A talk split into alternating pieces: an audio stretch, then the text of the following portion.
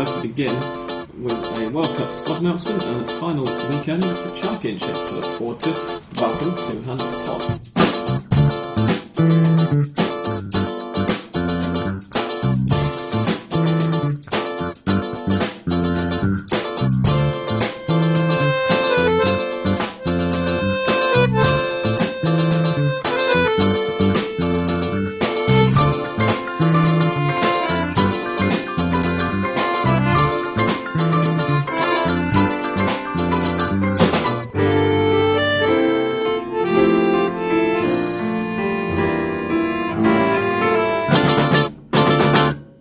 144th episode of Hand of Pod. We're recording this weekend, uh, this week, just for a change in my living room. I'm Sam Kelly.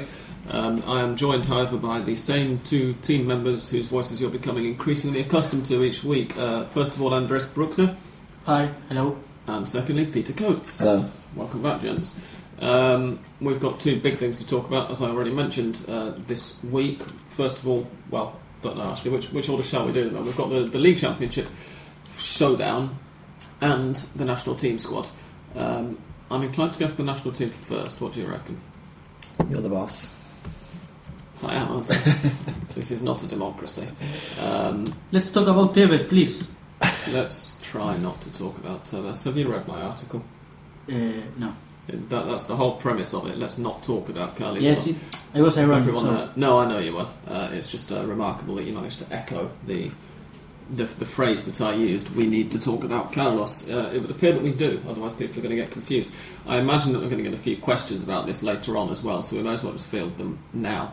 Um, the Argentina World Cup squad, the preliminary list uh, has been released. It's a preliminary list of 30 because it has to be released on Tuesday. You've got to name 30 players as a maximum, so that's why they've done it. Um, if any of these players get injured between now and the day before the tournament, then they can be replaced. Sorry, if any of the final 23 get injured between now and the day before the tournament starts, then they can be replaced by anyone who's eligible to play for the Argentine national team. They don't have to. The replacement doesn't have to come from this list of 30 people, which really does make one wonder what the bloody hell it's for. Yeah. Particularly because the best thing of all was that uh, Ernesto Cherkis Bialo, the AFA's extremely cunty spokesperson, I met him during the Copa America and he's a horrible man, um, said to the TV cameras after the, uh, the announcement was made that uh, next Tuesday, on, on the 20th, which is Tuesday next week, um, Alejandro is going to announce uh, the, the list of all of the players who are going to be training at Ezeiza with the national team. Which means that this isn't even the list of just the players who are going to be involved in national team training before they go off to Brazil. You really do wonder what it's for. Um, there are no major shocks to anyone who's followed the ins and outs. Any regular hand of pod um, listeners will be aware that Willie Caballero wasn't going to get called up in goal. Um, they will be aware that Carlos Tevez, of course, wasn't going to call up up front, and that Javier Pastore um, and a couple of other midfielders, Gaitan, Nico Gaitan, and so on, we're, going to find it a struggle to get in regardless of form. Uh, the goalkeepers are Sergio Romero, Mariano Andújar, and Agustin Orion of Boca Juniors. The defenders are Ezequiel Garay, Federico Fernandez, Pablo Zabaleta, Marcos Rojo, Jose Maria Basanta, Hugo Campagnaro, Nicolas Otamendi, uh, Lisandro Lopez, the defender one, uh, Martin Demichelis of Manchester City, who's one of the big surprises, another of the big surprises of the list is Gabriel Mercado, the River Plate right back. Um, in midfield, Fernando Gago, Lucas Biglia, Javier Mascherano, Ever Banega, Angel Di Maria, Maxi Rodriguez, Augusto Fernandez, Enzo Perez, Jose Sosa. I think we were all expecting all of those names. Uh, Ricky Alvarez of Internacional gets uh, call up as well, and Fabian Rinaudo of Catania is the other surprise. And up front, uh, we've got Sergio Aguero, Gonzalo Higuain, Ezequiel Lavezzi, Rodrigo Palacios, some some bloke called Lionel Messi, um, and Franco Di Santo. And of course, the inevitable has happened. The people who don't actually bother following Argentine football were bombarding me on Twitter all through yesterday evening, asking why Franco Di Santo had been preferred to Carlos Tevez in Alejandro Sabella's thinking. I'm fed up of ask- answering the question, so one of you two jump in and tell us why Alejandro Sabella thinks Franco Di Santo is a better forward than Carlos Tevez. has has clearly to, to do with, with profile, Mm, with the the the place that Tevez will uh, have in the in the team, uh, which is I think unfair to leave it on the substitutions bench, but he will be in that place if he is called up, and Di Santo has no problems with with that. If he's on the bench, he will be. Uh, it will suit him. There will there will be no ma- major problems. So I Well, think- uh, also I think the strikers has been one of the positions which has been nailed on for so long. This is a preliminary squad of thirty, and Franco Di Santo's probably not going to be in the twenty-three. I, I mean, I'll just I would Thank say you. stick with Thank the five that are going to be there, which have been there the whole qualification almost, and so it's kind of uh, just a non-starter. What we can even discuss Franco Di Santo. No, exactly. Um, this is that was exactly the point that I was making to everybody who asked yesterday. Was Franco Di Santo hasn't been preferred to Carlos Tevez at all. Carlos Tevez was never in consideration. There are well documented and I think entirely justifiable reasons for that. Um, and Franco Di Santo's been called up to train with the squad. Everyone would be absolutely staggered if he actually manages to, to make it to Brazil. Um, so it's a bit of a fallacy to suggest uh, that Franco Di Santo has been preferred ahead of Carlos Tevez or that Sabella thinks that uh, Di Santo's a better player at club level. I apologise for that buzzing. Um, it's from the door outside. Um, why is Tevez not included? Well, Carlos Tevez, uh, as Tim Vickery um, mentioned in a piece in April on the BBC website, uh, Carlos Tevez' last extended run in the Argentina team was during the 2010 World Cup qualifiers. Um, when he made 11 appear- appearances, I think it was 10 starting appearances and one as a substitute. He scored one goal. He got sent off in the second half, uh, in the first half twice that was it. Um, his goal scoring record for Argentina is pitiful. He's got something like 13 goals in 87 matches or something daft like that. Um, Yeah, I think compared yeah, with sixty-five. Sergio Aguero and Gonzalo Higuain have both scored 21 for Argentina. I think Aguero's done it in 45 games and Higuain done it in 36. I'm going off the top of my head, so I might have the exact appearances um, incorrect. Um, Messi's obviously got a, a better goal average and has scored 10 in his 14 appearances um, since Tevez' exclusion from the team, competitive, not counting friendlies. Um, and Angel Di Maria has got more goals per game for Argentina than Carlos Tevez has, in spite of the fact that Angel Di Maria for Argentina plays in midfield. Um, so, by and large, we're saying, I mean, we're not denying that Tevez is a magnificent player for for his club, um, but Argentina aren't going to miss him. It, it, it's just it's a fuss that doesn't need to be made. Well, yeah, exactly. I mean, th- this Tevez, like Tevez is a great player. We all know that, and that's not what is at all being discussed. But like you just said, the statistics are there, which show that he doesn't perform to the same level for Argentina, and certainly there's a what's coincided with Tevez not being included in the team is Argentina and, and Messi in particular playing a lot better, and, and obviously that doesn't fall just completely at the feet of Carlos Tevez but Sabella's managed to get a very successful formula without him. So I don't see why there's this clamour now to try and shoehorn Tevez back into the team. On the one, on the other hand, of course, you, you do see exactly why the clamour's there, but uh, it's not justifiable, is what we're saying. yeah, yeah. I mean, I mean, everyone knows why it's uh, why so many people want him in the squad. In in Argentina, of course, abroad, people have a, a different view of, of how the national side's doing, and of course, in Europe, where people are seeing Tevez playing for for Juventus and, and tearing it up, uh, what they won't have seen quite as much of is Argentina's qualifying performances, which for the most part were very, very good. Um, Andres, you're Argentine. Presumably, you'll be supporting Argentina in Brazil. I, mean, I know you're not going to I Brazil, guess, but I you know, of all of, I I imagine that they're the team that you most want to see win the World Cup. Um, I'd like to ask you what you think of the defence and the goalkeeper, because the goalkeeper's arguably caused as much fuss, if not more, and certainly a more justifiable fuss um, than Tevez' exclusion. Well, there were, uh, I think, no, I don't, I don't like to say a lot of people because I, I, I, I, I saw, but I saw several tweets of general people of, of uh, public, I think, of the crowd, uh, uh, asking why uh, Sabella didn't give an opportunity to Will Caballero from, from Malaga, who has been doing great a great job there in Spain, uh, and I think that, that that's the, the main perhaps doubt that leaves this uh, the collab of uh, Orion, uh, Andújar, and, and, and Romero, whom I, I honestly say that I know how Romero is uh, playing, not uh, Andújar, for example. And Orion, I, I know he's in a in a relatively good level. I put I will put if I am asked. Uh, uh, Orion perhaps or Andu or, or Romero as a, as, a, as the uh, goalkeeper in this uh, starting lineup against I don't know if it's Iran the first match or, or Bosnia. I think Iran, yes.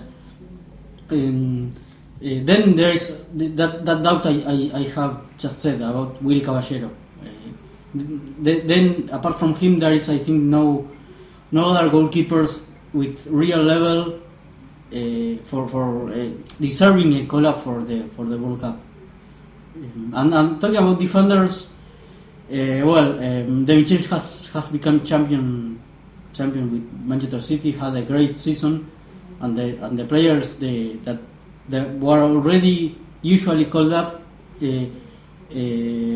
received the news of of Demichelis being called up very well. Not they, they they they think that, that he deserves that uh, uh, the call up, and, and that's important. And arguably, there's some experimentation needed in defence as well. So it, it's an area that Sabella's on record as still not being happy with, to a greater degree than the goalkeeper, in fact. Um, as I said a couple of times to people on Twitter yesterday, if, if I were in Sabella's position, if I were the national manager and had taken over in 2011, I would have almost certainly given Caballero a call up at some point during that time and given him a chance. But what I wouldn't have done is if I got to this point now without having done that, I don't think I would give him a first call up to take him to the World Cup because you then start disrupting the the order, um, the hierarchy of, of goalkeepers as it is. Of course, Andújar and Orion are going to go along and be perfectly able to accept that Romero's the first choice goalkeeper.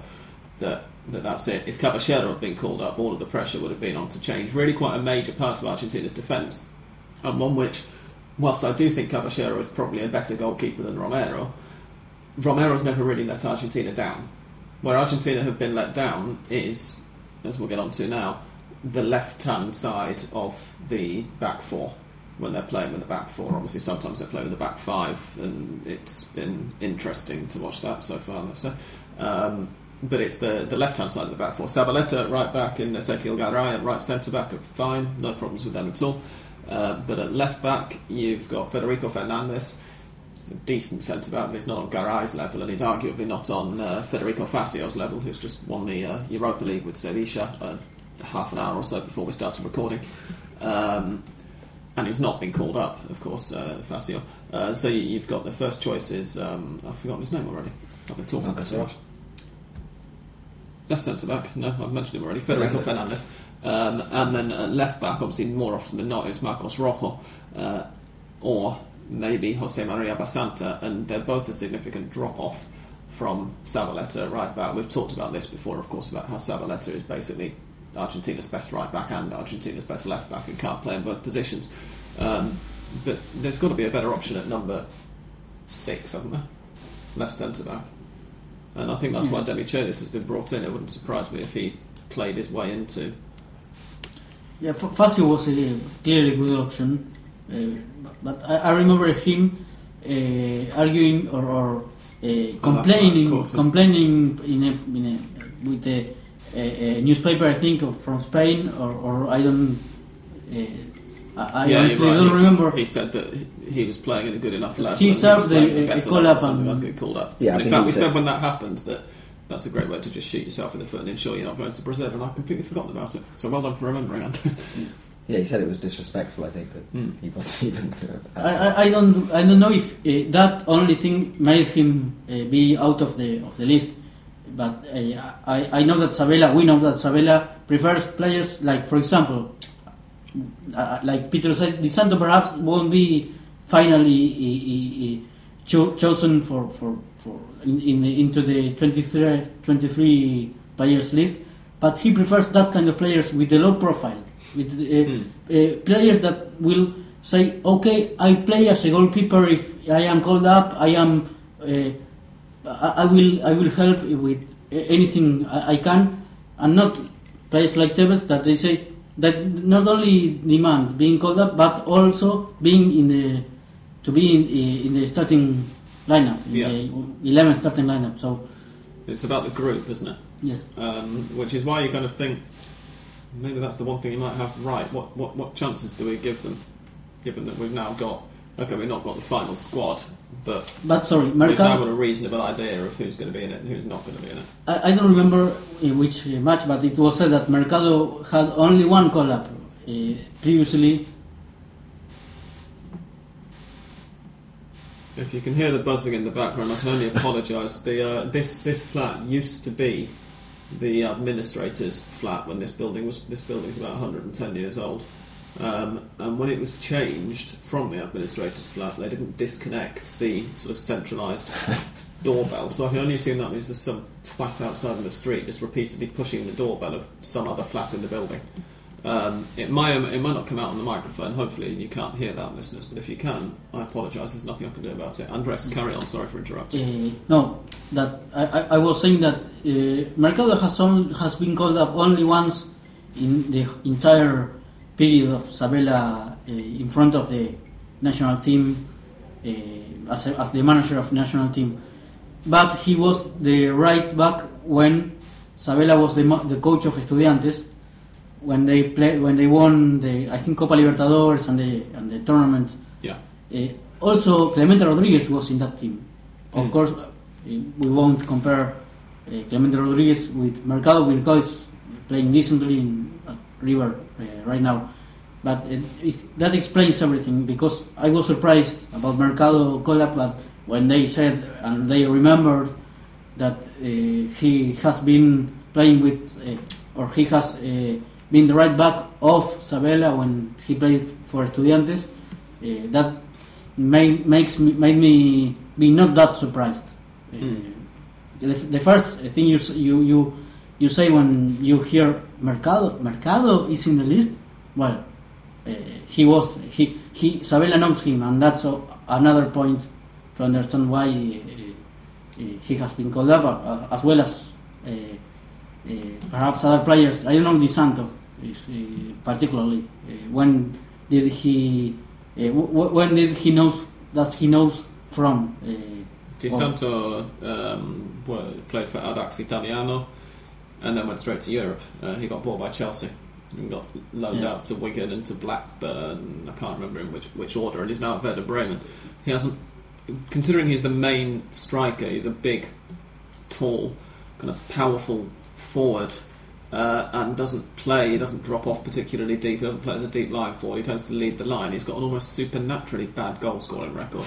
Um, but I strongly, as we say, someone, uh, uh, two forwards are going to have to break their legs in order for Di Santo to get into the actual squad. Uh, so I'm not particularly worried about that. I strongly suspect that the main reason he's there is that he provides a physical threat with which to help the defenders to, to train, maybe for set pieces or for. So his movement's good. This is the other thing. He's, he's not a, he's clearly a talented player. He just doesn't seem to be able to hit a cow's ass with a banjo when it comes to getting shots on target. Um, he has been capped, of course, as well for Argentina uh, in the past. But yeah, I'd, I'd be surprised if he actually gets called up. And again, this is similar. Arguably, you could say that, for instance, Mauro Icardi would be more deserving on a footballing level um, of of a call up or an, at least an inclusion in this 30 man squad. But it's not difficult at all to see why he's not when you consider that he has a habit of shagging his teammates' girlfriends and then Well, stealing them and marrying. them. um, I Not actually great for squad unity, is it? No, I actually wrote something earlier about like a, an alternative eleven from the players missing, and all, all these like Fazio, Icardi are all all in there as They're all obviously basically wankers. Um, but yeah, I mean, there, there's a common theme with well those three. That you, uh, Andres was just saying that Sabella prefers players that would put the team above themselves, not those sort of big characters who look out for them.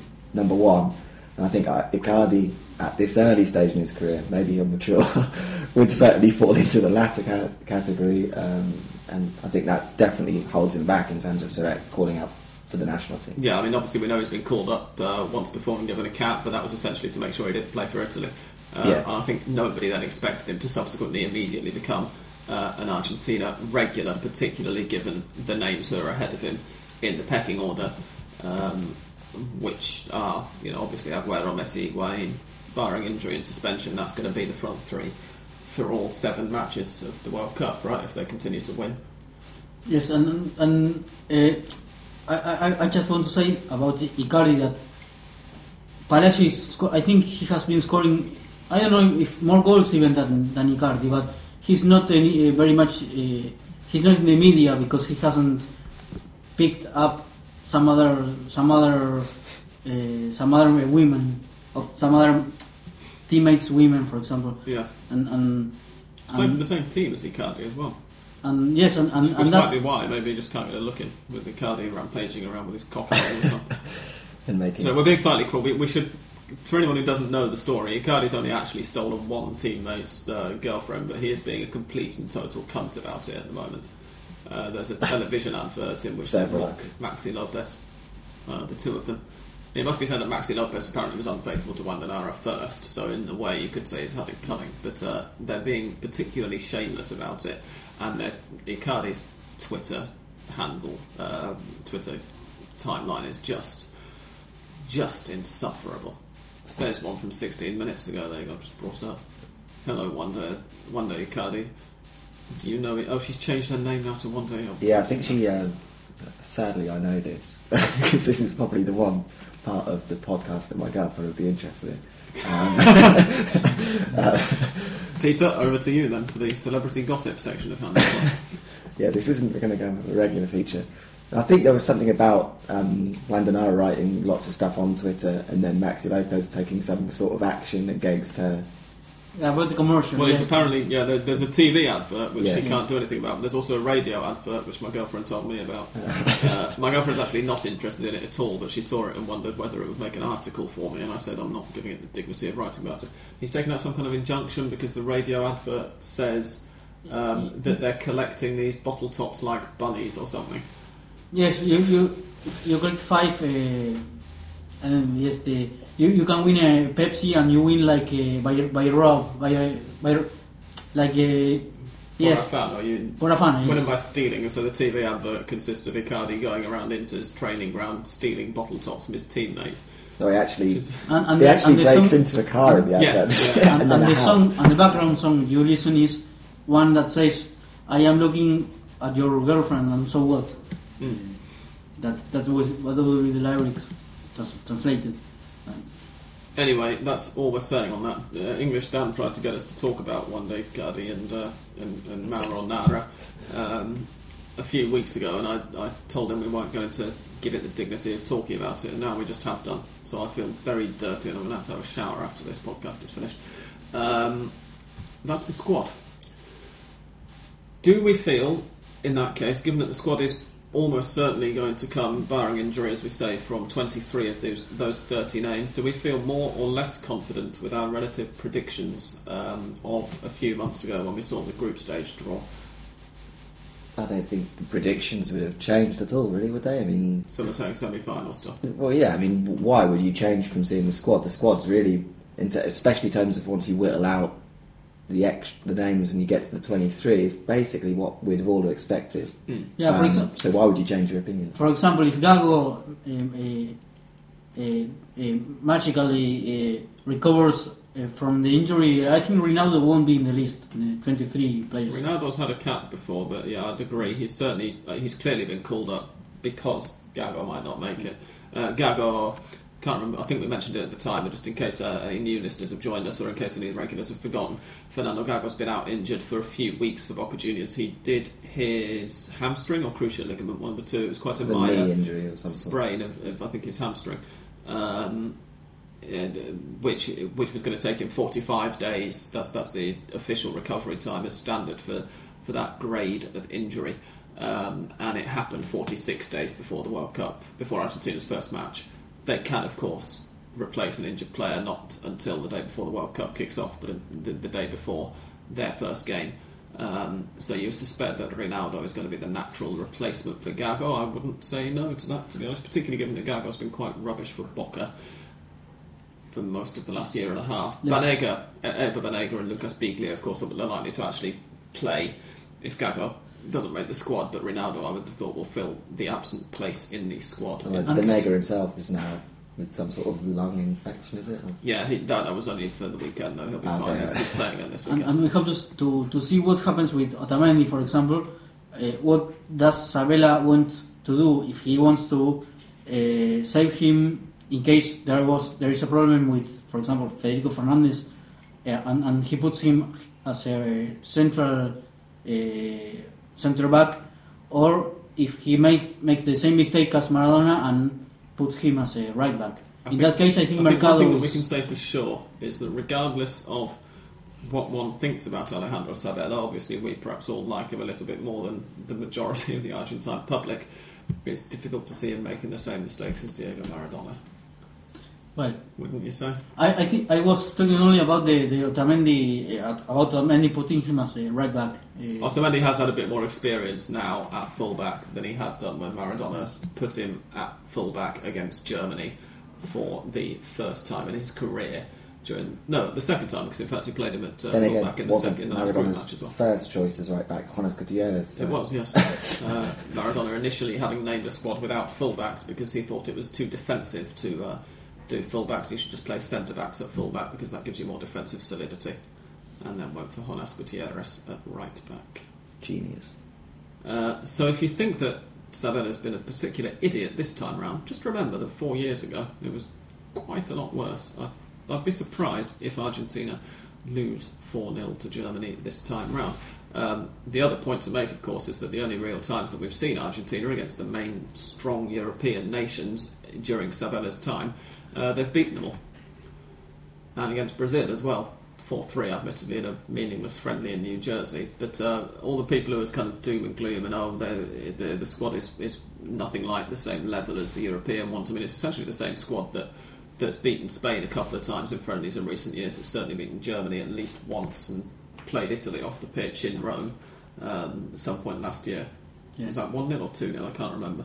Um, That was minus Messi as well, wasn't it? that was without Messi, yeah, because he was injured. So yeah, it, it's not perhaps as you know the, the names might not grab the imagination, and yes, it's easy to But look at then- Billy Caballeros. But the last friendly at all was against Romania.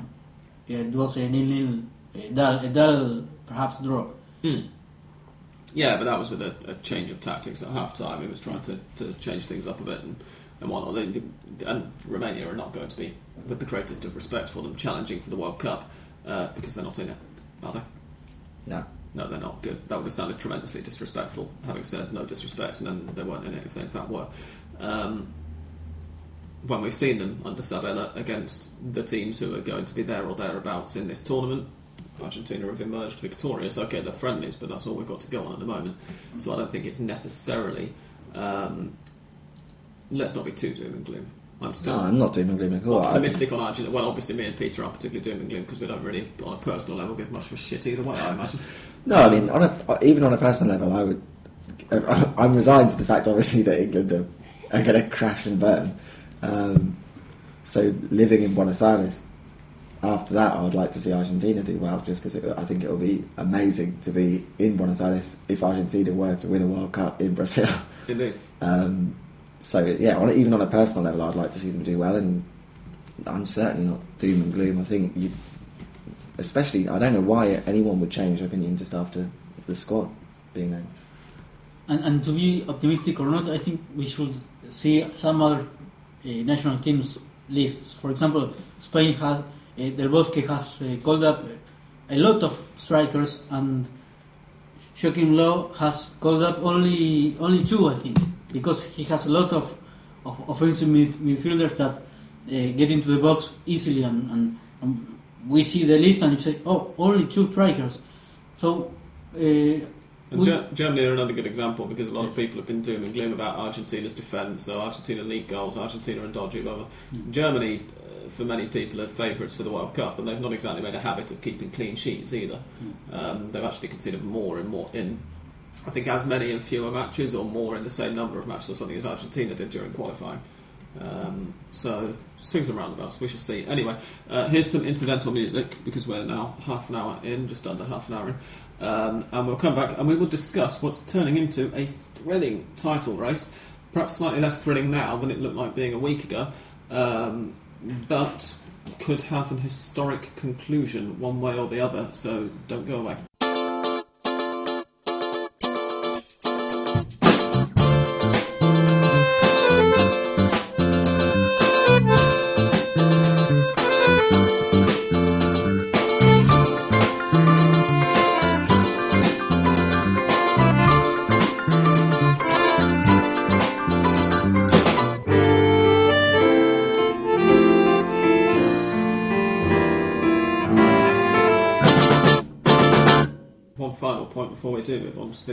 Uh, league table is that, of course, the the Mufa has gone.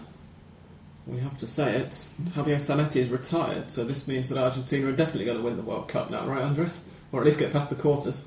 I mean, you, you know that he was Mufa. I, I, I The very first time I ever came here was uh, 2003, and we were watching a. It must have been an inter pre-season match or something. Uh, oh no, it was, it was an old game, uh, an old Argentina game on the television with my then girlfriend's dad, and he just starts saying, "Mentira, Zanetti, mentira," and uh, apparently he was considered a curse for, for many years because Argentina's last trophy. The 1993 Copa And- America was won a couple of months before Zanetti made his Argentina debut, and of course they've not won anything during his career, so now he's gone. But on a more serious note, Javier Zanetti's retired. Um, we should mention it in passing at least because he's been quite a phenomenal player. I've said a few times this season that if I was Sabella, I'd have thought about speaking to him and seeing whether he was up for going to the World Cup this year. So as to be able to have a proper fullback at least, even if, albeit when he's 40 years old. Um, rest in peace, or enjoy your retirement, whichever way around you want to say it, Javier, uh, aka Dorian Gray. Um, the results from this weekend now, we shall move swiftly on to the the title race because, as we say, it's turning into an interesting one. What should we do first? Actually, title race. I think we'll do the relegation battle first because suddenly it's actually easy to to summarise the relegation battle because all the teams who are still in it have played the same number of matches. Um, the results, first of all, from the weekend just gone were Olimpo de Bahia Blanca 3, Godoy Cruz 1. Olimpo are safe. Estudiantes 3, San Lorenzo nil. Newell's Old Boys 4, All Boys 2. That was the classical Boy Sense, which we forgot to uh, big up last weekend. It's not a real Clásico, uh, but that is the traditional So the boys, joke. fr- the boys from Rosario won. Yes, exactly. Yes, the Rosario boys beat the uh, Floresta boys. Uh, Atletico de Rafaela 1, Tigre 1, Vélez Sarsfield 2, Colón nil, Racing Club nil, obviously, but slightly more surprisingly, Rosario Central nil. Uh, Central were really dreadful in that game. I mean, shockingly bad. Racing were unfortunate not to win. That's how bad Central were. Um, Quilmes 2, Gimnasia nil. Quilmes are safe. We'll get on to why this matters in just a few seconds. Belgrano nil, Arsenal de Sarandi nil, Boca Juniors 3, Lanús 1, and Argentinos Juniors nil, River Plate 2. What does this do, first of all, to the relegation table? As we say, Olimpo and Quilmes are now safe. Uh, Tigre are also safe. Um, it leaves three teams fighting it out to avoid one spot in the relegation battle. Um, those three teams from bottom to top, all boys and Argentinos we're ignoring, of course they've gone already, uh, are Colón, Atletico de Rafaela, and Godoy Cruz. Colón and Atletico de Rafaela both have 139 points from 113 games. Godoy Cruz have 140 points from 113 games. This is very useful because it means we don't have to fanny around wondering, but if you divide that number of points by that number, they just, they're a point apart. Uh, if two teams finish level on points, then for the relegation bo- uh, zone, then they play a playoff to decide um, who goes down. So, for example, if Godoy Cruz win and Atletico and Colón both draw, Atletico and Colón have to play a playoff. If one of Atletico or Colón win uh, and the other draws and Godoy Cruz lose, then Godoy Cruz and whoever's the loser of the other two will have to play a playoff. If Godoy Cruz lose and the other two both draw, we will have a three-way triangular playoff to decide who gets relegated. Who says drama doesn't exist in the Argentine league? Um, who do you think's going down, gents? Uh, the, the final day fixtures, uh, they're all at home, right? No, no, No. they're not. Uh, I was- I on the final remember. day, two of them are at home and one of them are away. Uh, Godoy Cruz are at home to Racing, Okay, so they're safe. they're okay. I Uh, think Colón and Rafaela will play uh, a match to, to decide who who's going. Colon, Colon are at home to Olimpo, and Atletico de Rafaela are away to Arsenal de Sarandí. We're currently watching Arsenal de Sarandí's match, or I say watching, I've got my back to it for the most part, but it is goalless. Uh, 39 minutes in, at home to Nacional de Paraguay. Um, in the second leg of the Copa Libertadores quarter final, Nacional won the first leg 1 0. So by the time we, possibly by the time we stop recording, but definitely by the time this is online, we will know who's gone through. Um, the semis, of course, aren't played until after the Copa uh, del Mundo, the World Cup. Don't know why I started saying that way. Um, until after the World Cup, which means that if Arsenal do go in there, they're not necessarily going to be, you know, too distracted, but at the same time, they might not give that much of a shit, and they might be a bit tired from playing tonight, although they are at home. Um,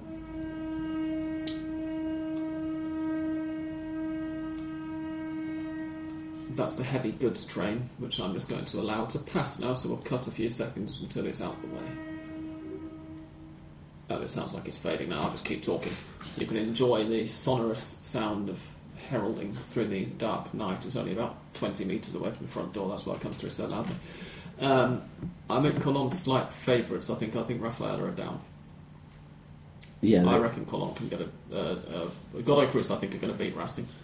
Colon Olimpo, I can see ending in a draw, but I can also see Arsenal beating Rafaela, give, uh, beating Atletico, given their upturn in form that Arsenal have had domestically since Martin Okay. Palermo took charge. Talking about the, the form, they did both Colon and Rafaela have been uh, playing worse and worse round. Dreadful.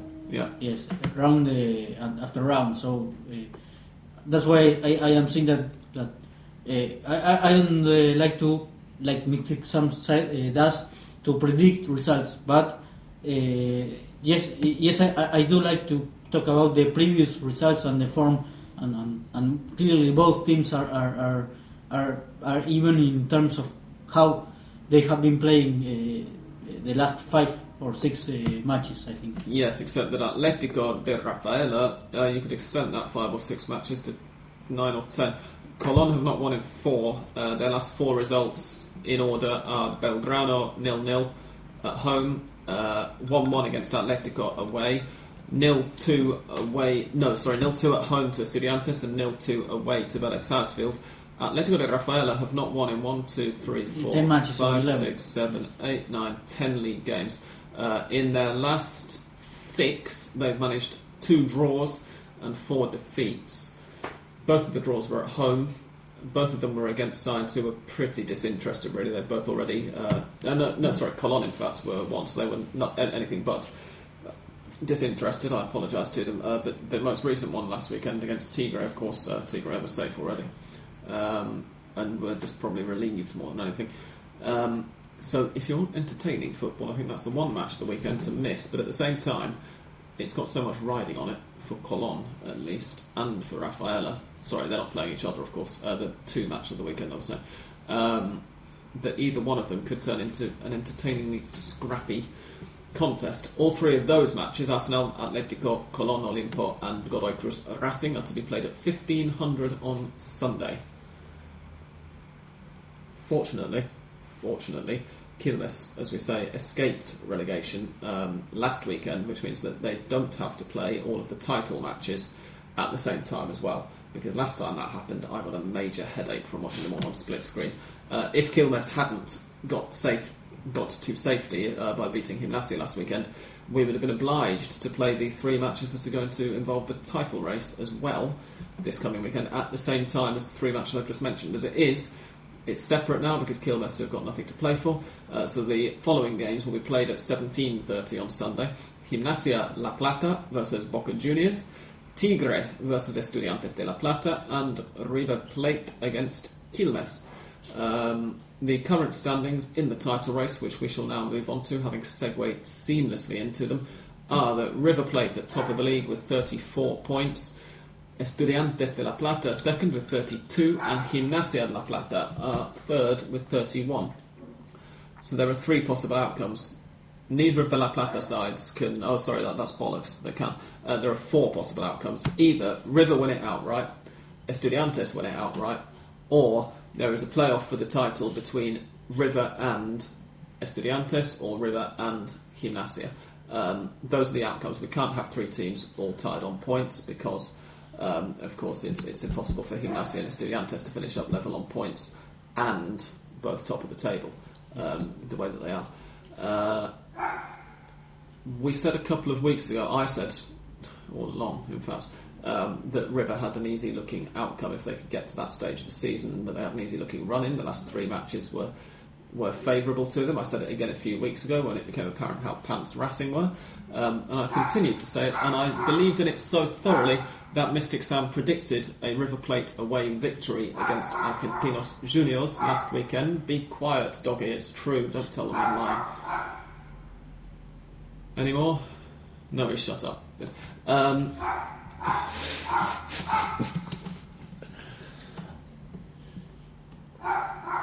yes, well done.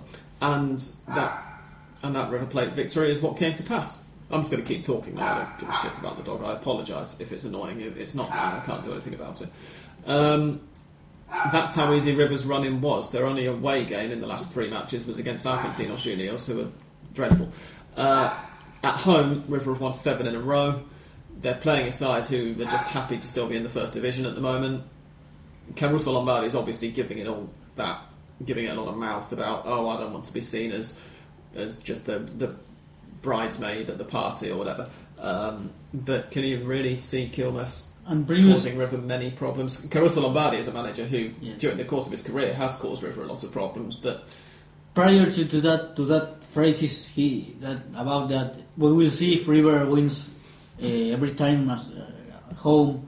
Uh, he said that if in case they, that Quilmes needed a, a, draw in order to, to to be safe to be safe that if they got a draw and River with, with that draw River became champions and they were safe from relegation they would make the the the round uh, uh, Olympic um, round uh, uh, together like they well Quilmes because they saved yeah, the from relegation sorry. yes and, and and and River because was the champion. So now they, he says that we will say we will see if River wins uh, every time as, as in a home condition. Well I don't care about Caruso Of course, one thing that River do know is that a draw uh, would be, at the very worst that could happen if River drew, is that they'd be going into a, a, a playoff against Estudiantes for the title. The only way that River cannot uh, have at least a playoff is if they lose to Quilmes. Um, that would allow Estudiantes to uh, to take the title by beating. Uh, I've already read the fixtures out and I've forgotten them already. Uh, by beating Tigre. Tigre away from home. yes but the, the only result that can make them even uh, either win uh, straight uh, the, the, the tournament uh, in a straight way or, or playing a, a, a final against River is winning and River has can even lose and if Estudiantes doesn't win and, and they will be champions anywhere anyway if so- don't win as well. yes okay yes. Because of course, Gimnasia. If, Yeah, if River right. lose and Gimnasia win, then that puts River and Est- and Gimnasia into yes a playoff. right. Assuming Estudiantes don't win. Um,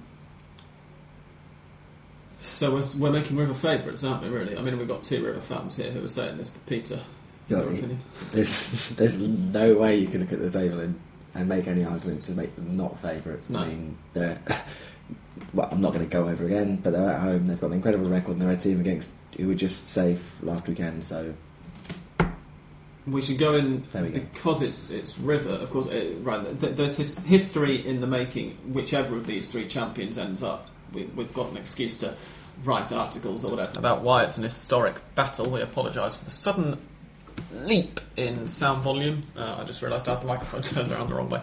Um, hopefully, you heard it okay beforehand. Anyway. Um, if Estudiantes win it, then of course it's Juan Sebastian Veron's final trophy, or well, possibly final trophy. Maybe you'll play the super final against uh, San Lorenzo the following weekend as well. Um, so there's that. If Gimnasia win it, then well, it's Gimnasia's second ever Primera División title and the first in the professional era. Um, the last one that they won was in 1929, and uh, even Gimnasia fans will tell you at times that they've never been champions of Argentina. sorry Gimnasia Gimnasia won the Copa Centenario uh, I think it's not the first division title. Yes, not the first division title. Yes, the, it will be the first division, the first uh, championship tournament. Exactly, Uh, uh, they, they won it. I don't remember the, the, the year exactly, but when Guillermo Barros Schelotto was playing in the 1989. No? yes,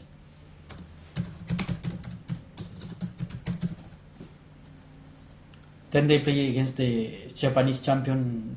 1993-94 Uh, apparently. That's a bit uh, later than I thought. But anyway, um, you're quite right. They. They've never been champions of Argentina in the professional era. Um, 1929 is the only Primera match uh, title that they've won, and of course because Argentina, for baffling reasons that infuriate me, uh, completely ignores the amateur era.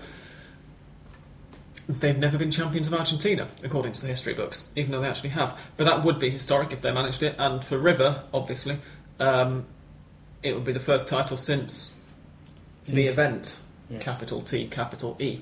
Um, it would prove that they're back, wouldn't it? Beating Boca away from home for the first time in a decade, and indeed for the first time since they returned to the Primera in a competitive match.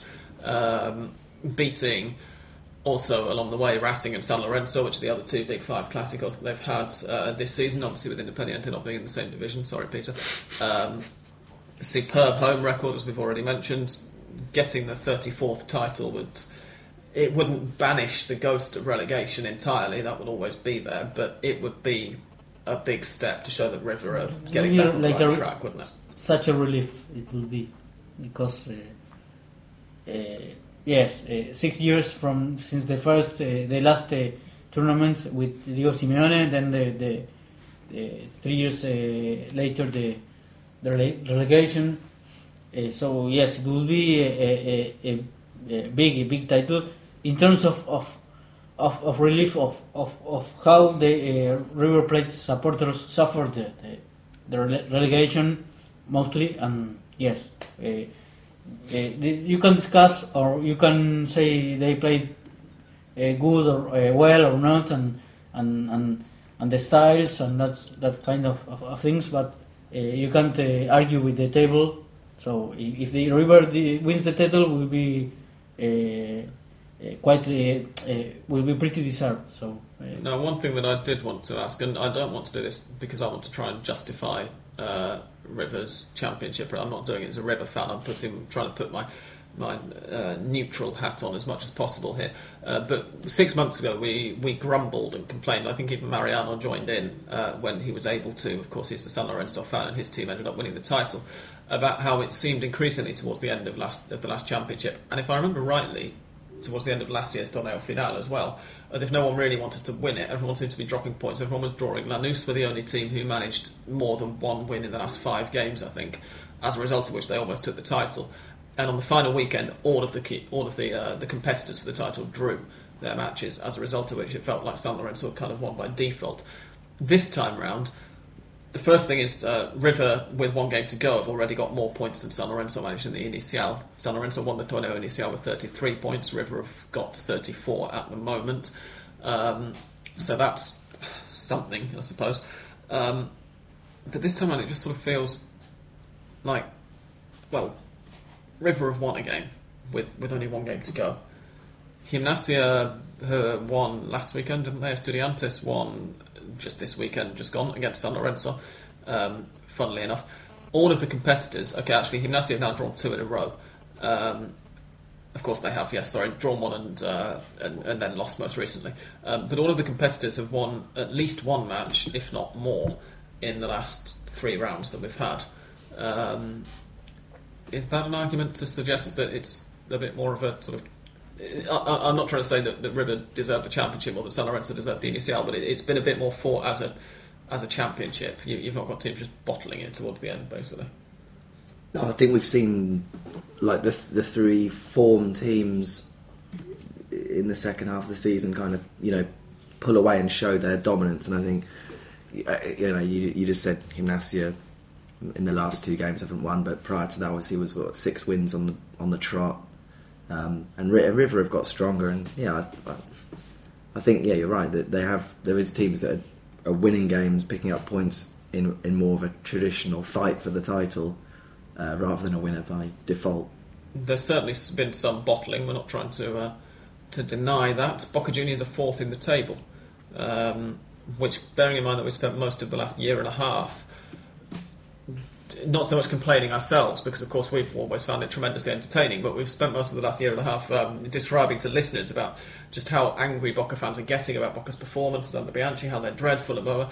they're qualified for the Copa Sudamericana. They're fourth in the table. They're uh, five points behind River, so they're not. They, they can't win the title. They can finish Uh, second, they but can't. they're not a million miles off. And as Peter says, they mathematically they can still finish tied on points with Estudiantes, who are currently second if they win their game, and Estudiantes. Um, lose theirs, then then Boca will finish second because they will leapfrog Gimnasia, of course, because they're playing Gimnasia. Um, so perhaps, I mean, River and Boca both went into the penultimate round of matches, still with chances to, to win the title. The last time that happened was the last time River won the title in the 2008 Clausura. Is this a sign that, as well as River being back, Boca are also back now? Are they? That- that- that's I think that's the awful part of the uh, torneo final or the Argentinian uh, championship because uh, before the, the these four wins uh, for Boca they were crap they were absolutely an absolute disaster and now they won they won playing playing decently uh, in a really good way with the uh, Riquelme as the, as the as the perhaps old Riquelme when we have been saying that Riquelme couldn't play anymore like like he used to. Uh, that means that the championship is perhaps competitive, but not uh, uh, good in terms of, of, of play and, and, and how teams not take advantage of their moments. And, and in this case, Boca played won four four consecutive matches, and they are there, and they could have. And, and until the last round, we we told to- told about it, talked about it, that they were mathem- mathematically with they had possibilities to, to win the title. Indeed, in fact, had River lost to Argentinos, Yes. uh, Boca would be one of the teams fighting for the title now. Um, Boca are actually unbeaten in seven, as Andres says. They've, they've played quite well and they've won the last four in a row. Uh, one of which was without Juan Roman Riquelme, of course, because they beat All Boys 3 1 uh, two weeks ago without him. Um, they beat Lanús 3 1 just the weekend just gone with Riquelme. And this is the next talking point because is that Riquelme's final home match on Sunday? I think it was they were all on Sunday, weren't they? I think uh, Javier Zanetti, of course, as we mentioned, retired. It was very emotional uh, watching it, flipping over for a second from one of the Argentine league games to to catch it. Um, and on the same day, or if not, if I've got the dates mixed up, it's certainly the same weekend. We also have Gabriel Heinze's final home match for Newell's Old Boys. He's going to be retiring at the end of this season. We had, as we mentioned, Juan Sebastian Veron's final home match for the second time uh, with Estudiantes because he initially retired a couple of years ago, of course, and then came back for this season. Um, and now we might have had Juan Roman Riquelme's final home match for Boca Juniors, but we don't know. At least the other two got to say a proper goodbye. Uh, Riquelme's contract situation has always been a bit of a mystery, and um, it's a bit like the it's a bit like love. I read a fantastic German quote about the offside law once. He said it's like love because when you see it, you just know, but it's indescribable. Um, I happen to think that the offside rule is not that difficult to describe personally, but it's a really nice quote, so I'm going to use it for Riquelme's contract um, situation. You know when you see uh, an article about Juan Roman Riquelme that it's going to deal with his contract situation, and yet that situation is indescribable because the directors clearly don't want to give him a new contract. But at the same time, they know that they can't not give him a new contract because the fans all so badly wanted to stay on. And he came out with a fantastic line after their uh, 3 1 win over Lanús. He was asked on the pitch, Is this your final match? Um, are you going to continue to play after this season? And he said, I've got a bet with my brother. It's always family. Yes. He was going to retire initially to spend time with his brother and sister drinking mate, or his he came back to Argentina because his mum's health was bad. It's always an immediate family member. It's bizarre. He must have a very neurotic family. But he says, I've got a bet with my brother that I'm going to play until I'm 40. Um, and if I don't do it here at Boca, then I'll do it at some other club. Uh, which is a very firm, sort of, as I put at the time, service into the court of Boca's directors. And now we've got to wait and see whether they can return serve. Uh, it couldn't really have been much more pointed. Yeah, perhaps him is him is uh, uh, who has retired at that age at 40, uh, and and he said something very important, which is that he will decide whether he will continue playing, because he has he may have uh, uh, become become tired of the, the, the board members uh, uh, saying, well, we will renew his contract, we won't, we will have to discuss, we will have to talk, and and this all this situation like like putting a hand in his uh, face, like uh, saying, "Well, we, we we will, we won't, we we don't know," and and that and now he he's like more. He looks like he will uh, decide more what he will do with Yeah. his future and won't let the board members decide.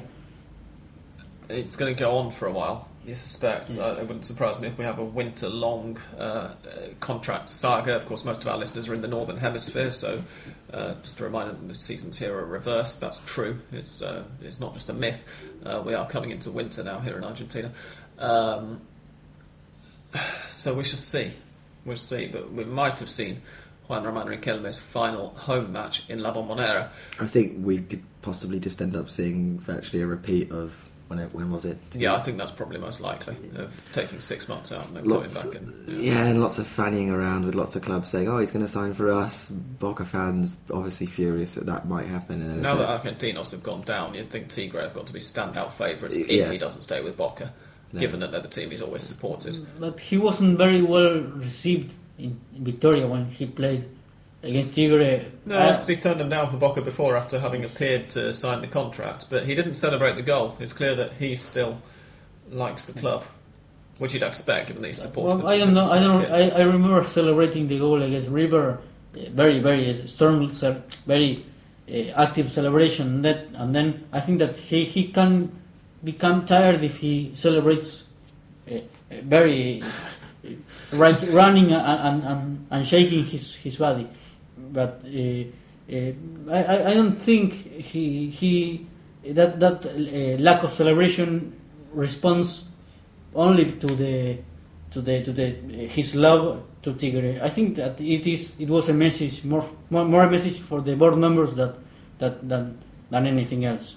For I, I think that he was like, well, okay, I scored the goal and and and, and we won because that goal because of that goal and, and like it, sending a message. Not I don't I, I don't see it like. Oh, I, I am a Tigre supporter apart apart from Boca. I live here in Victoria, in in Don Torcuato, which is near from Victoria, where the Tigre Stadium is.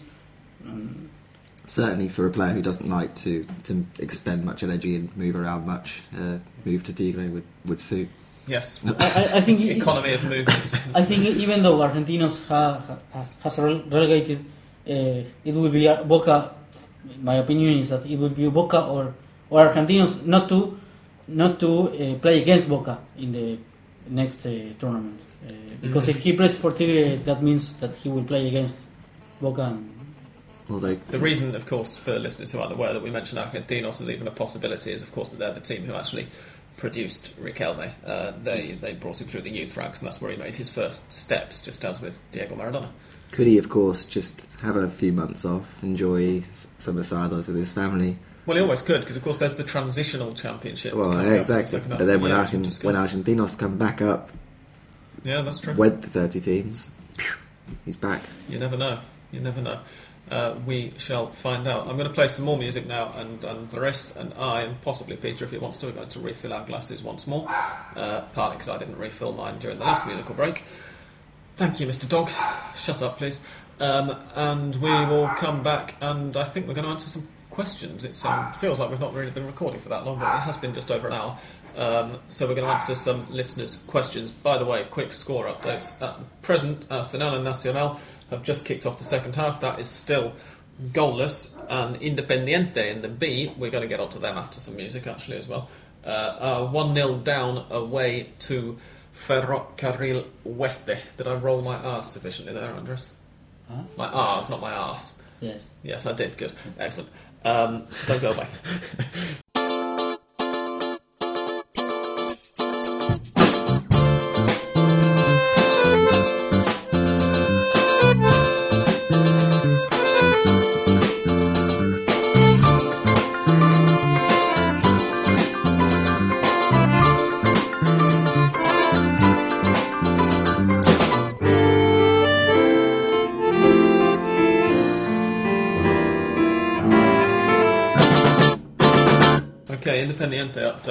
mentioned just before we went away, they are goalless at half time. Uh, no, they're not. They're 1 0 down at half time.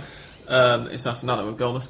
uh, against Ferrocarril Oeste. Long term listeners, very long term listeners with very good memories will remember that Ferro are Australian Dams team here in Argentina. Sadly departed, no longer with us.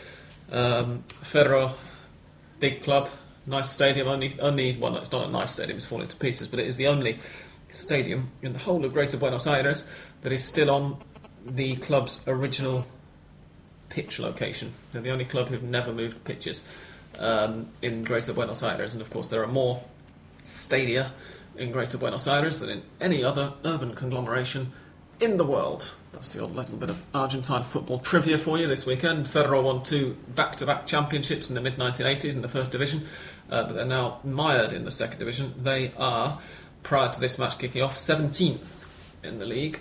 Independiente are fourth in the league. They're two points behind Instituto at the time of kick-off of this game. Everyone's played 37, so there's going to be four games left after this. This is the 38th match. Um, Peter, how are they doing? What did they do at the weekend? Uh, they surprisingly won. Um, it was 2 0 against. I'll have help you out a bit, shall I, by bringing up the, Yeah. the fixture list. San Martin San Juan was the Ah, San Martin, San yeah. Martin, too. Okay, yeah, well, one on Friday night. Defensa y Justicia later won. Instituto beat Sportivo Belgrano 1 0. Uh, and Crucero del Norte lost 2 0 to Patronato, which is why Independiente are now a point ahead of Patronato prior to this match. Crucero del Norte. Sorry, yes, a point ahead of Crucero del Norte prior to this match. Crucero del Norte play on. Oh, they play later tonight. They play in uh, about oh, 20, uh, 40 minutes' time. They kick off, so uh, they'll probably have kicked off uh, by the time you two leave. Um, are you any more optimistic or pessimistic about independent promotion, Peter? Uh, probably, well, we're giving it half time and we're losing 1 0. Slightly more pessimistic. I mean, prior, if, if they were to win tonight, then at least you'd say, you know, well, that would have been back to back wins and it would still be in their hands and, and with, it would be with four games to go with fixtures against the team directly above and directly below them. Uh, Instituto away and Crucero del Norte, I think, at home. But so you, you'd think, you know, Independiente's remaining fixtures are away to Douglas Haig uh, this weekend. Um, and yes, for new listeners, that is Field Marshal Douglas Haig, that that club is named after. Um, look through the back episodes and you'll find out why. It's an amusing story. They're at home to Defensa Justicia uh, on the following weekend or the middle of next week. No, that's the following weekend. Um, then they've got an away match against Instituto on the penultimate weekend as well. And then on the very final weekend, they're at home to Patronato. Okay, Uh, so, in fact, they don't still play Crucero del Norte, Yeah. but they do play Defensa I y hear there's Justicia, who are the runaway league leaders. Um, or are they runaway league No, leaders? No, they're currently second to Banfield. No, they're, they're level on points, in fact, with Banfield. Um, they're level on. They're behind them on goal difference. So they played. So yeah, two games against the two teams above them. In fact, Mm. but yeah, like I said, if if they were to, it, it's in their hands given that they play Instituto. At, if they were not to drop points tonight, obviously. Sure. Um, but yeah, I mean, they're still not playing very well. So I don't know if anyone would be more optimistic after seeing what they saw on Friday. No, absolutely. Um, any new news about the political situation at Independiente since uh, Cantero's resignation that we talked about a few weeks ago? I haven't read anything. Super. so that doesn't. Excellent. Um, listeners' questions. We're going to go straight into them without any music because it would seem a bit silly to play some more music right now. And we've only had a few questions, uh, which is probably just as well. Um, let me see. Right, Matt R. Matt Richardson asks question for the next podcast. What is behind Boca's form? Has Bianchi finally got a good system? System. Same system as ever. Yeah, they seem to have. They seem to have dis- discovered their scoring touch. I think that's that's more than anything. I mean, one thing that, that we said before was they they had last year that a few times they had plenty of possession, and for whatever reason they weren't converting many chances. I think the strikers being confident makes a big difference. Gigliotti needed want to go in off his ass. Juan, Juan Manuel Martinez needed want to go in off his ass, and that happened not- literally off their asses, of course, but you know they, they got the goals, and that just gives you that bit of confidence. And it seemed like it happened with both of them at the same time. Even Riaño scored last match. Yeah, That that uh, shows uh, how Boca has been uh, improving in terms of, of scoring goals and, and, and creating creating chances, uh, goal, goal opportunities. as well, it has to be said as uh, a bunch of ties, um, uh, fixtures against, let's say, relatively disinterested or just opponents in poor form. Um, the recent wins include a 3 0 over Godoy Cruz um, at home, and Godoy Cruz at home is strong, but away, this is in La Bombonera, this match, um, away, Godoy Cruz are quite weak. They beat Tigre 1 0, of course, with that late Riquelme goal that we discussed, um, which really shouldn't have been a 1 0 win, but Riquelme picked it up and took it on himself and twatted it into the top corner from 30 plus yards um, with about a minute to play. Uh, they beat Arsenal 4 2 with two penalties, I think it was. Um, and Riquelme. Yes, the first from Riquelme and the the second one from Chile- Gigliotti. Gigliotti. Riquelme utterly majestic and probably the best team performance that Boca have produced in the last two years. Um, they, they really were very good in that match. But then a 3 1 win away to All Boys, who were already, well, I mean, they were relegated by the final whistle and they just they were pathetic.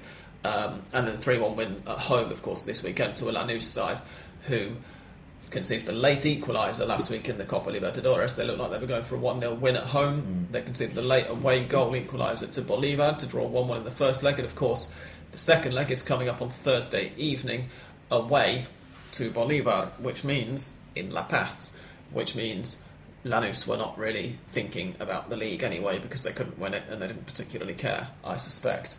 Plus, Lanús's manager is Guillermo Barros Schelotto. He's not going to try too hard to beat Boca in La Bombonera, is he? Well, he managed to get himself sent off again, didn't he? Yes, he did. Just for a change. Yeah. But he does that all the time. Yeah, That's I everyone. So I wouldn't, I wouldn't read too much into that. um, so maybe maybe a system. I think certainly some confidence and also a relatively kind run of matches.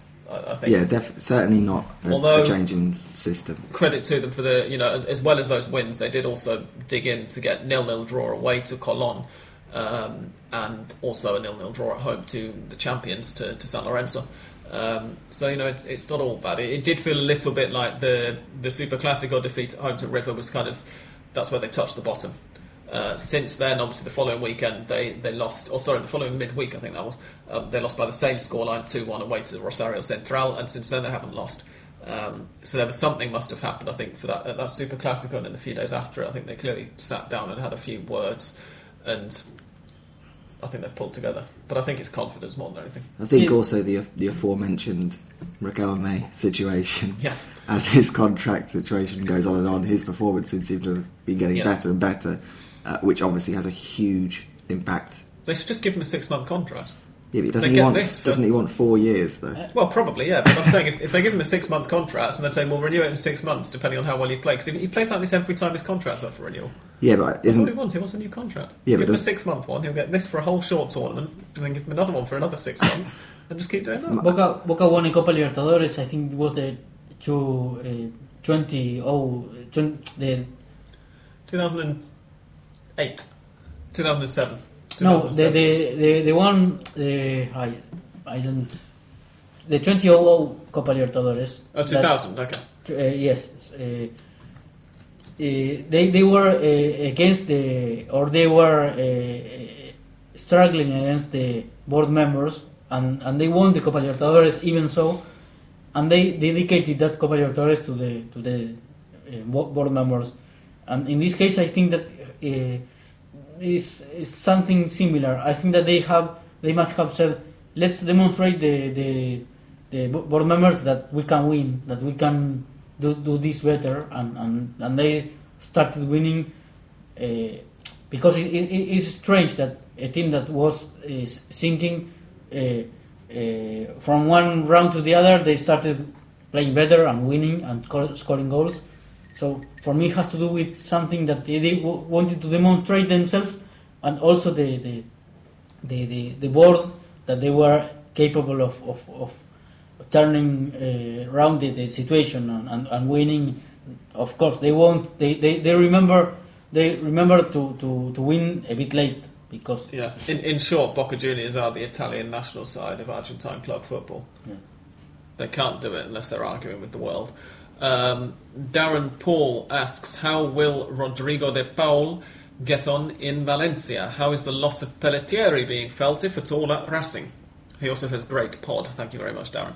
Uh, de Paul, I think, will do fine at Valencia. I wouldn't have thought he's going to go straight into the starting lineup. But, But there was a problem in Valencia because the, the there there will be I think there will be elections and and the, the president that was going out from Valencia bought De Paul and then he will leave and, and that's why like the the the, the candidates or, or, or, or so it's like they criticize the the buy the the, the, the signing of, of De Paul so uh, we don't know Is this another example of Racing's luck?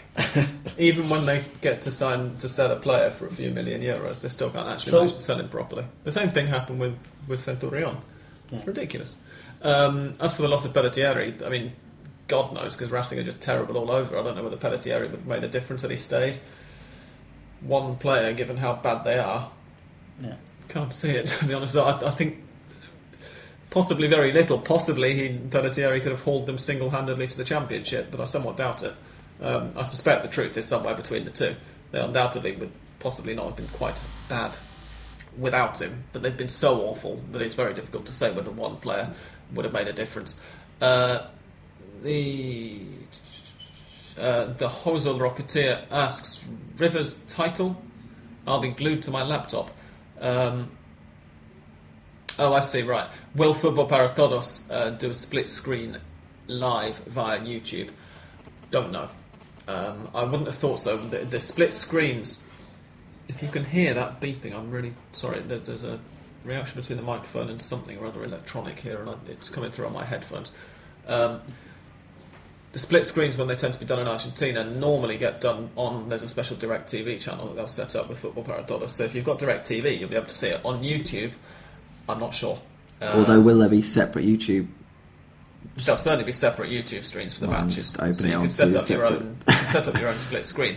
Whether there will be a YouTube stream with the three matches in various corners of the screen, I'm not sure. I doubt it. Uh, but at the same time, with Fútbol Para Todos, wouldn't wouldn't surprise me. but there will be one s- thing that's incredibly impressive about Fútbol Para Todos. It's the only thing, but it is very good. Is the standard I don't, YouTube. I don't know if there uh, will be streams. six matches played this- at the same time or three, No, three. matches and then th- the other three three. relegation matches Okay. kick off at three, and the three title matches kick off at five thirty.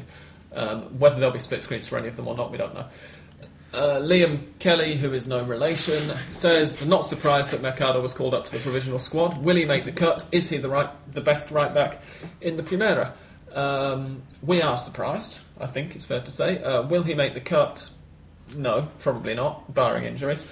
Is he the best right back in the Primera? Yes, On current form, possibly. yes. Um, there is no other. I in terms of the best talent, Gino Peruzzi is in Catania, so now we can say that well, obviously, yeah. Um, but no, I mean in the Primera, Milton Casco, But he's from the left. The left, no. Martin uh, Marcos Cáceres in, in, that case. I get the two Yeah. Newell's fullbacks whose names both begin with CA mixed up. They're both MC as well, which is very confusing. Um, on current form, I, I think he, he's he's probably up there. Uh, he's been playing really well, particularly in the last couple of months. I think But- there are there are quite, and that's a clear problem problem from Sabella, for Sabella. There are quite good left backs and not right backs because Emmanuel Insua has been doing good for Boca. Milton Casco from Newell's, Papa, he's, has um, fair rating since a lot of, since yeah, some time ago, and Mangione of course. And there are no there are no right backs. Which is a bit weird because, of course, the, the right back is, is Yes. Pablo Zabaleta. So, arguably, Yes. he, he might have done better calling up a left back from the Primera rather than Mercado. But anyway, we'll see. Mercado can also play centre back, of course, uh, which Yes. might prove important. But in this case, I think I prefer Tomandi than, than Mercado. Yes. Um, he also asks There's been talk of introducing B teams in England. Will it be a disaster if introduced in the Argentine leagues? I mean, where to begin? Um, the the B teams and further on down in the Argentine league are nearly all the, the, the reserves aren't, of course, but the, the rest of them are basically age group teams, and I think the reserves tend to have such a high quantity of very young players then I couldn't really see it But happening in The problem here is not that the B teams will be included uh, and will be will be playing against the A teams, the premier, the no, first no, no, division but teams. Liam's asking they- how that would work if it did happen, because that's what's being discussed in England. Yeah, ah, yes, okay, but here in Argentina, the problem is that it's the number of teams that will be competing one each other, not the because there are some teams in the National B in the first, second division that play even better than the than some teams in first division.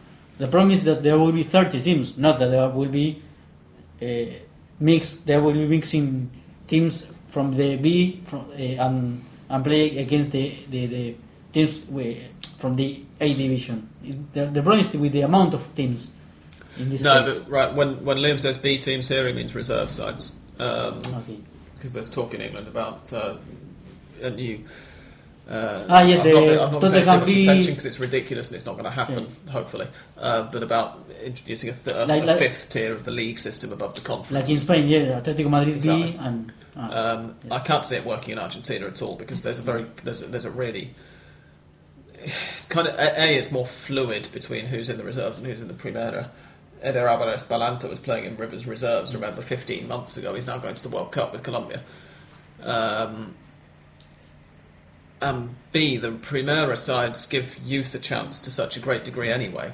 But I just don't think it would be needed. The the, the whole issue in England, why it's been mentioned, is the fact that pre- Premier League Yes. sides just buy foreigners rather than giving Exactly. them. But they aren't they aren't called, for example, River Plate B and Boca Juniors B, but they, they have their reserves Hmm. tournament, and that's where the the young players and, and players that have have no place in in, in, in, in the first team play. So it's like a perhaps a, a B B side. Exactly. Um, I can't see it working in in all honesty, but it also it just wouldn't be considered in Argentina because because of the the way that the clubs are structured and because of the way the reserve leagues and stuff are structured and given a much greater priority. You can read on in Ole about how River and Boca's reserve sides certainly and probably the rest of the big five and probably most of the rest of the Buenos Aires, the really big sides in Buenos Aires, how their reserve sides do each week, and that gets reported in the the main national sports daily. Um, I'm going to play Mystic Sam's theme music now, and when we come back, I will read out Mystic Sam's predictions for the final weekend of the Torneo Final.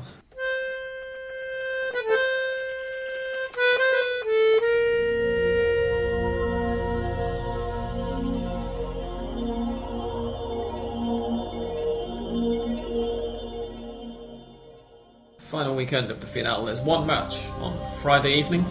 That's all boys versus Belgrano. I think that Belgrano are going to come up with a very rare away victory from that one. There's one match, one match only on Saturday, and that is Rosario Central versus Argentinos Juniors. And obviously, I think that Rosario Central can break their winless run. They've got four games without victory. I think they can can uh, get a victory in that one. Then Sunday, we're on to the relegation battles now. I'm going to go for Arsenal de Sarandi to get a home win over Atletico de Rafaela. I'm going to go for Godoy Cruz to get a home win over Racing Club. And then in the decider, I'm going to go for Colon versus Olimpo to end in a probably low scoring draw. That would relegate Atletico de Rafaela. It's been a lot of fun having them in the Primera, but I'm afraid I think they're going down. In the title race, I'm ruining the surprise already because I'm going for, for River Plate to beat Quilmes and to win the title, the 34th it would be in their history. Uh, Gimnasia La Plata versus Boca Juniors. I'm going for Gimnasia to win. And in uh, Tigre versus Estudiantes, I think that the safest bet in that one is going to be low goals because neither side concede very many at all. Um, but the result, if you're pushing me, I'm going to go for a draw in it. Lanús versus Newell's Old Boys is the Lanata match on Sunday. Um, the 9:30 kickoff. There is going to still be one, even though Boca and River are both playing earlier in the day. Um, I think a Lanús victory more than anything for their home uh, form combined with Newell's poor away form. But really, neither side's got anything to play for. They've both got a comfortable cushion in the relegation uh, table. They're both uh, are not going to be in the Sudamericana, whatever happens, because they're both involved in this year's Libertadores and so on. So I'm going to go for a, a Lanús win, but don't really bother betting on it because anything could happen. Well, And- Lanús just got back from Bolivia. Pardon? Yes, yes, of Yes. course they will, but that's why they're playing on late on Sunday night, Yeah, I yeah. Um, and on Monday there is also a match because why not have the last match after the title's been decided? That's not an anticlimax in any way at all, is it? But they've made up for it by making it a nice juicy match. It's a demi classico, let's say, uh, between San Lorenzo and Vélez Sarsfield in the Nueva Gasómetro, and I'm going for a San Lorenzo victory mainly because I think San Lorenzo will be wanting to play themselves into a bit of uh, domestic form ahead of the following weekend's Super Final. Only it's not called the Super Final anymore, it's called the Copa Campeonato, the Championship Cup, uh, which will decide who qualifies for the Sudamericana. That's it. We're going to leave it there. We do apologise for not being able to bring you more up to date Libertadores results. We will, however, in next week's episode, be able to have a good look at whether exactly any Argentine sides are going to be joining the Libertadores semi finals when it reconvenes following the World Cup. We will be reviewing the end of the Torneo Final, and uh, well, Andres and I are certainly keeping our fingers crossed, as in fact is Joel, because of course it would be good for the sales of his book um, for a River Plate victory. Uh, but whichever uh, team wins it, as we say, it's going to be historic in one way or another. Um, so we'll be back to review the end of the Torneo Final to look forward as well to the all-important Championship Cup um, against San Lorenzo the following weekend and lots of other stuff as well. We're not going to talk too much about the national team next week because we're going to have at least one uh, pre World Cup special um, prior to that tournament.